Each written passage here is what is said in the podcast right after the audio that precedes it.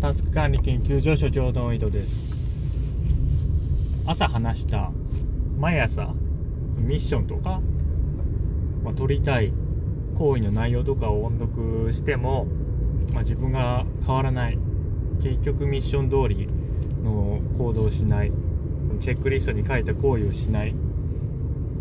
っていうのはまあ結局他人のストーリー。あるべき姿っていうのは今の自分じゃないですかね、まあ、つまり他人のストーリーを無理やり自分の中に落とし込もうとしてるからっていう話をしました、まあ、話自体は具体的にそういう話してないんですけど、まあ、総括するとそういう話ですね。でこのことに対しての反論はあると思うんですよ。いやおかしいと。自己啓発の本にはそういうふうに書いてあるし、まあ、自己啓発セミナーとか行った人で、まあ、そうやってたらが買われたっていう人もいるっていう反論ですね、まあ、これはあると思うし実際、まあ、そういう人もいると思うんですよね。じゃあその人と、まあ、私、まあ、そういうやり方で失敗した人間の違いは何かなっていうふうに考えたんですよね。で私が思うにそれは信仰信仰心の差だと思います。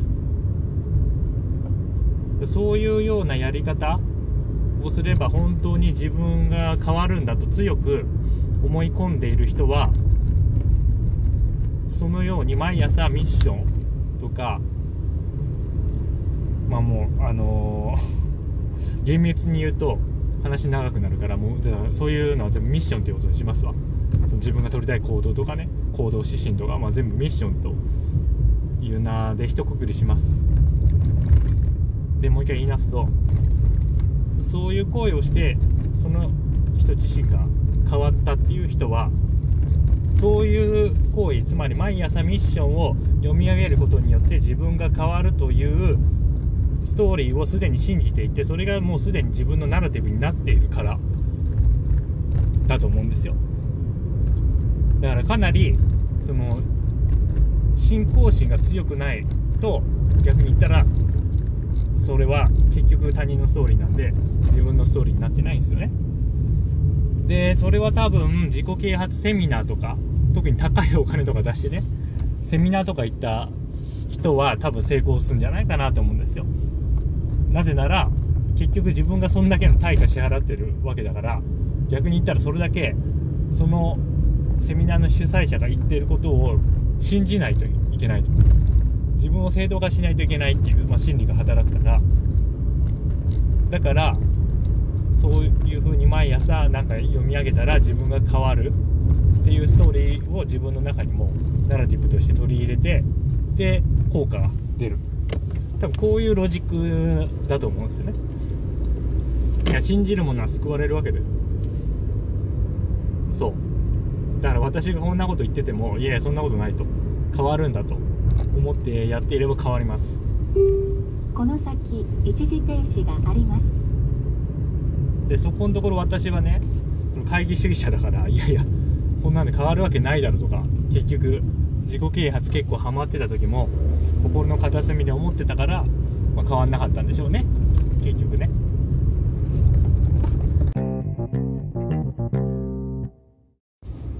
じゃあ私みたいな人はどうしたらいいかって話ですねで答えは簡単でグッドバイブスやったら変わると思います。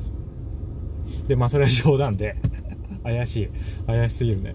えっ、ー、とねでもまあグッドバイブスをやって、えー、自分が変わるっていう経験をしたことからまあ思いつく仮説があるんですよ。だからそれ言いますね。えっ、ー、とまずえっ、と何もない状態でその理想像、まあ、あるべき姿ですよね。ビジョンとかね。まあ、ミッションとかね。そういうものを打ち立てていてもそれは結局、まあ、そのさっき言った信心深い人以外にとっては結局他人のストーリーでしかないんですよ。僕の考えた最強の自分みたいな。結局自分自身の物語にはならないんですよね。でどうしたら自分自身の物語を作っていけるかというと今なんですよね。今こうだ何もない状態で理想像を作ってでそれに自分を持っていこうとするのではなくて今現在悩んでいること今現在ぶち当たってる壁が必要であるでそれに対してどういう行動をしたかしたらいいかっていうのを原理的な部分っていうか世界観的な部分世界観の部分から、えーまあ、他者から説明を受ける。でそれに自分が納得すればその他者から説明を受けた世界観に変わっていく。多分こういう原理だと思うんですよ。でこれはまさしく私がグッドバイブスのオンラインの相談会とかグッドバイブスのコミュニティとかで倉園さんに困っていることを相談したんですよね。で同じプロセスを踏んだんですよ今の説明の。で倉園さんがそれをグッドバイブス的な解釈からその私が思っている意味付けとか現状理解についてえーまあ倉園さんとしてはこう思うみたいな話をしてでグッドバイブス的な考え方でいくとこうしたらいいんじゃないかっていう、まあ、説明を受けるわけですよね。でそれに私は納得してどんどんそのグッドバイブス化していくわけですよ。でそれは世界観が塗り替わる。入れ替わる感じですよね。でここで重要なのがまず一つが先に挙げた今ここです今ここで困っていること。それが自分の物語じゃないですか。今ここの自分の物語ですよね。今現状何かに困ってると。何かの壁にぶち当たってると。それが自分の物語まずね。あると。ナラティブとしての語り手の物語がそこにある。でそれに対してその世界観イデオロギーっていうのは自分では気づかないんですよね。でこれはもう完全にグッドバイブスの意味付けと同じ話になりますけど、まあ、同じこと言ってるんで。でそれは誰か他者からその今の自分の状況を見たコメントとか指摘とか気づきが他者から与えられないとイデオロギーの外には出られないんですよ。だから他者からの他者が必ず必要になってくる。これね最近ほんとそう思うんですよね。やっぱね本とか一人で読んでてもそんなに世界観変わんない。とは思う。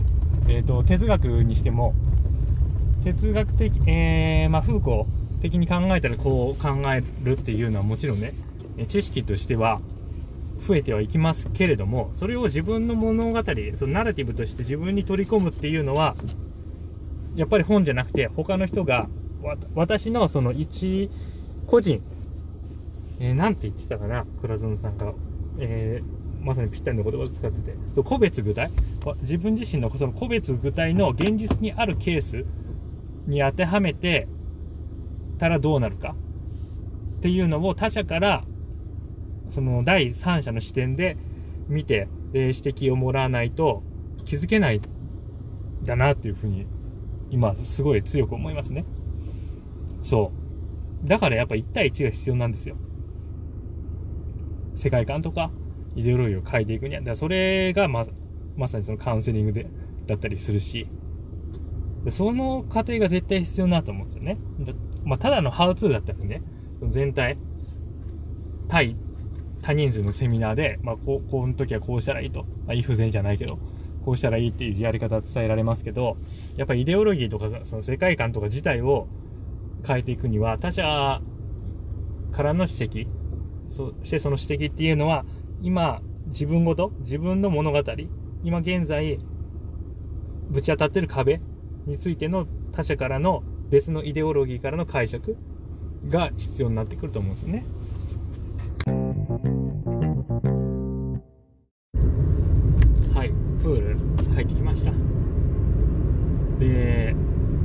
入ってきちゃったんで、前何話したかあんま覚えてないんで、ちょっとまあ別の角度からまた話しますね。一番最初に、朝にミッション読み上げたら行動が変わる人がなぜ変わるかっていう話をしましたでそれにも言えるんですけど因果ってまああるっていうふうに想定してるんですよね私は。でその行為朝ミッションを読み上げるっていう行為まあ「How to」って言い換えてもいいですよね。でその行為というのは、まあ、それその行為「How to」を言い出した人の何かしらの因子によって結果として出てきてるもの。ですよね。この説明間違ってないですよね。だからその結果として出てきた How to だけを真似しても因果関係の因の方が自分に備わってないともちろん同じような効果は出ないっていう表現もできると思うんですよこれって。でさっきの例だとその信心深い人。ミッションを読み上げたらつまり音読するとまあどんなロジックでもいいんですよ。まあよく言われるのは音読するとまあその声。を自分で耳にして耳からまあ、暗示効果みたいな感じで自分の中に刷り込まれるみたいな、まあ、ロジックを立ててそのロジックを信じている。本当に信じていると変わる。行動が変わる。そういういう人は、まあ、それを信じるっていう因子をもうすでに自分の中に持ってるってことですよでそれは朝ミッションを読み上げるっていうハウツを作った人と全く同じ因子ではないかもしれないけれどもその結果としてのハウツーの朝ミッションを読み上げるという、まあ、これも因果関係、結果ではあるけれども何か、行為が変わるとしたらその行為の因子になってますよね。でその因子と、ハウツーという因子と自分の中にあるその因子の相互作用によって行動が変わるわけですよ。でそうだからいう話なんですよね。だから結局、ハウツーっていうのは、あそれを言い出した人の何かしらの結果であると。何かを、えー、例えばまあ、ワタミの社長で言ったら、えー、日記に日付を入れて夢を書くということをやってる、やってたらしいですね。だからそれはまあ、ワタミの社長がそういうこう行いをする因子をすでに自分の中に持ってたわけですよ。でそれが発露しただけであってもともと渡辺の社長は夢を叶えるという結果をもたらす因子をもうすでに持ってたわけですよね。でそそれがどういうふうに立ち現れたっていうかっていうだけの話だと思うんですよ。あれって。でも、まあ、そうは言ってもその結果として日記に日付を入れて夢を書くという行為がまた因果関係の因子になるわけですからそれが因子になって何かしらの影響をワタミの社長に与えたということはこれもまた言えることだと思うんですよね。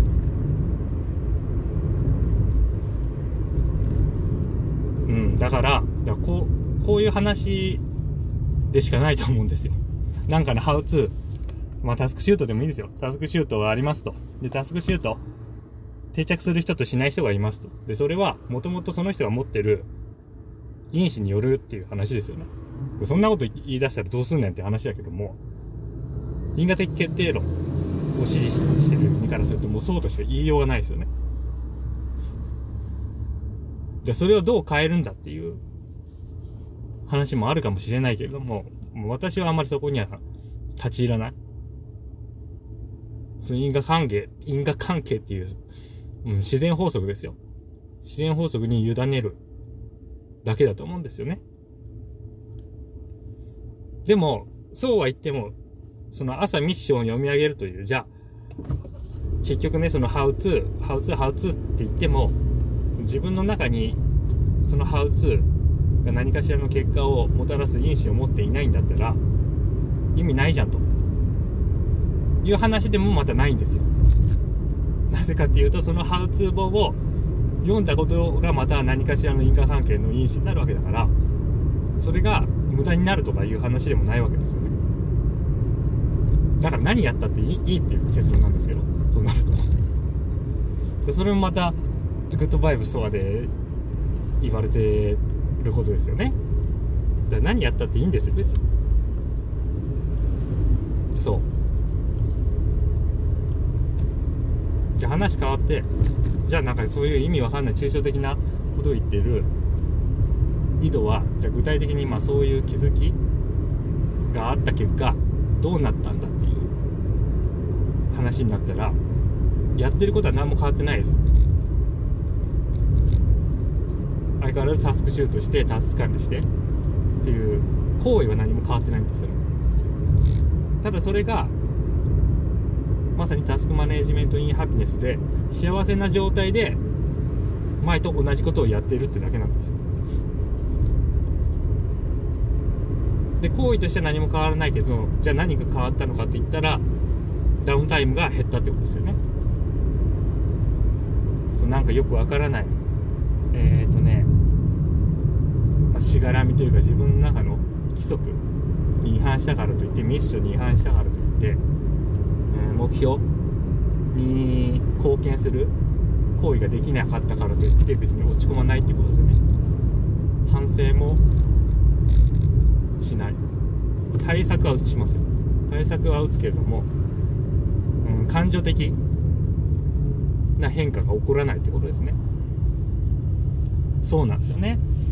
でこれはね本当にタスク管理がかなりできる人だけにしかできないのかもしれないですけどもその人間っていうのは前どっかの回で話しましたけども、まあ、デネット曰く感情的なコミットメントによって自己を再プログラミングすると。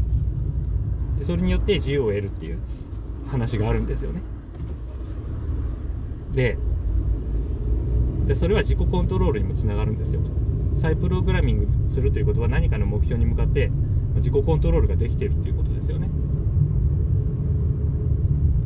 で私思うにタスク管理してる人できる人って感情に頼らないはずなんですよ。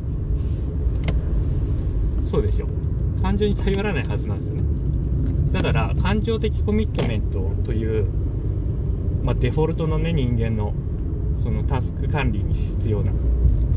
デフォまあだからタスク管理以前のタスク管理っていうんですかね。そのシステムとかじゃなくて、まあ、普通に何か物事をやるときに使っているシステム、まあ、感情的なシステムって言ってもいいです。いいかもしれないですで感情的なシステムはいらなくないですか？タスク管理できるんだったら。その物理物理的なシステムを使って自分の行為を再プログラミングできる人って別に感情的な再プログラミングのプロセスって不要ですよでその感情的な再プログラミングのプロセスっていうのがうーんそのなんだなんだっけ罪悪感とか罪悪感とか恥になるわけですよね。でそれはどうしてもネガティブな感情だからダウンタイムを発生させると思うんですよね私は。でそうであればタスク管理ができるのであれば別にその感情的な何かをなインパクトを自分に与える必要性って全くないと思うんですよね。でそれは結局判断を鈍らせるしね。なんか精神的に追い詰められていると正常時では考えられないことをするじゃないですか。でそれは特にまあうつとかね。そういう状態うつ状態になった時でもそういう話ありますよね。正常時ではしないような判断をすると。でそれがなくなるわけですよね。常になんだろうな。まあ変変な判断をしない。って感じですね。だそれもあれですけどね。もう今日もフーコーのところ読んでたんですけどそれも正常異常正常異常っていうのは良くないですね。これは良くない。そう面白い話があって今日読んだ本で。読んだ本の一節で。でフーコーってなんか性。性別の性ですね。性について研究してたらしいですね。でなんかその性性的ななんか異常？そのマゾとかね。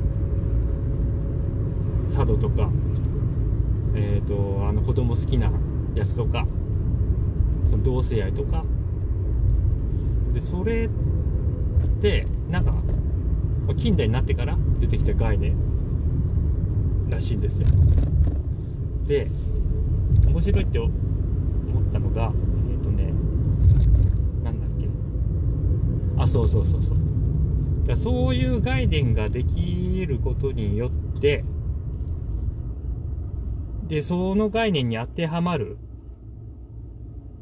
その要素を持っている人間というのがその実際に例えばまあ同性愛者だから自分のコミュニティから迫害される実際に迫害されるその行為によってもしくはその思想によって実際に迫害される前に自分からおのずから自分は正常ではないという風な認識をしてでそれを医者に告白するみたいなこと書いてあったんですよ。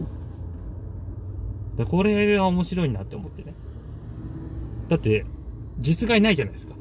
コミュコミュニティから迫害されてないんだもん。その時点では。にもかかわらずあ自分は異常なんだと。いうふうに自分で判断して自ら医者にかかるわけですよ。でそれはすなわち自分は異常だと。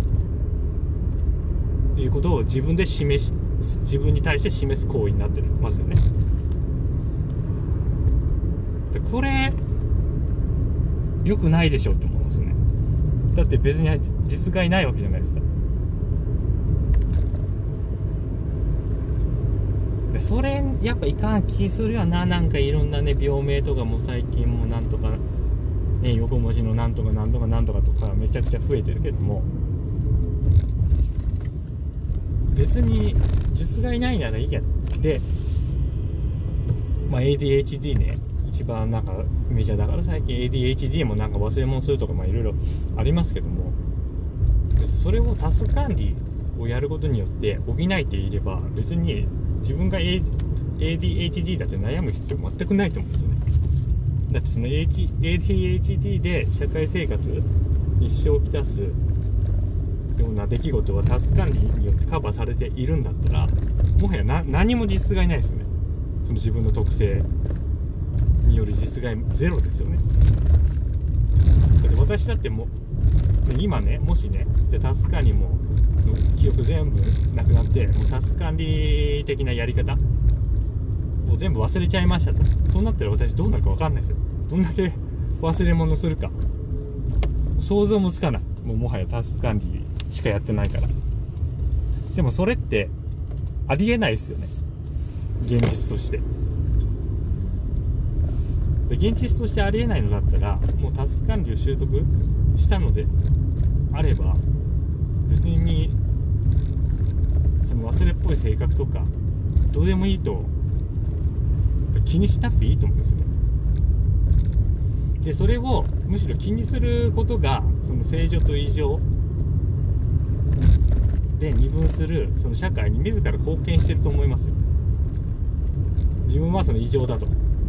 で異常だからこうこういううーんだからなんつうのかな。異常だからまあこういう扱いを受けるのは当然だ。もしくは異常だから保護されなければならないと。社会的に。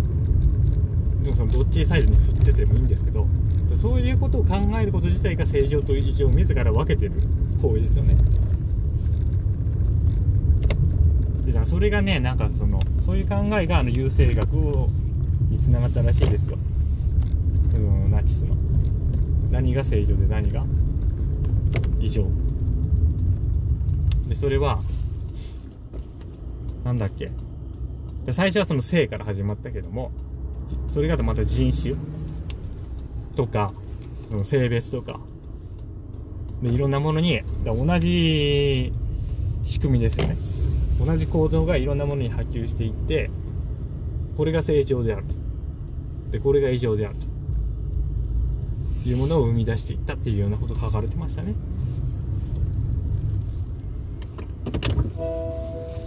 いやこれは面白い。でででもこれってだ歴史ですから。な歴史のフォローするわけじゃないけど。でまあ重なってるわけでフーコー考古学考古学のやり方を哲学になんか応用したとかいう話らしいからだからまあ哲学対歴史とかじゃないわけですね。哲学も歴史もあれかこれかじゃなくてあれもこれもっていう話ではあるんですけど、まあ、切り口だけの問題ですよね。それをどう捉えるか。はい。それは次の収録で。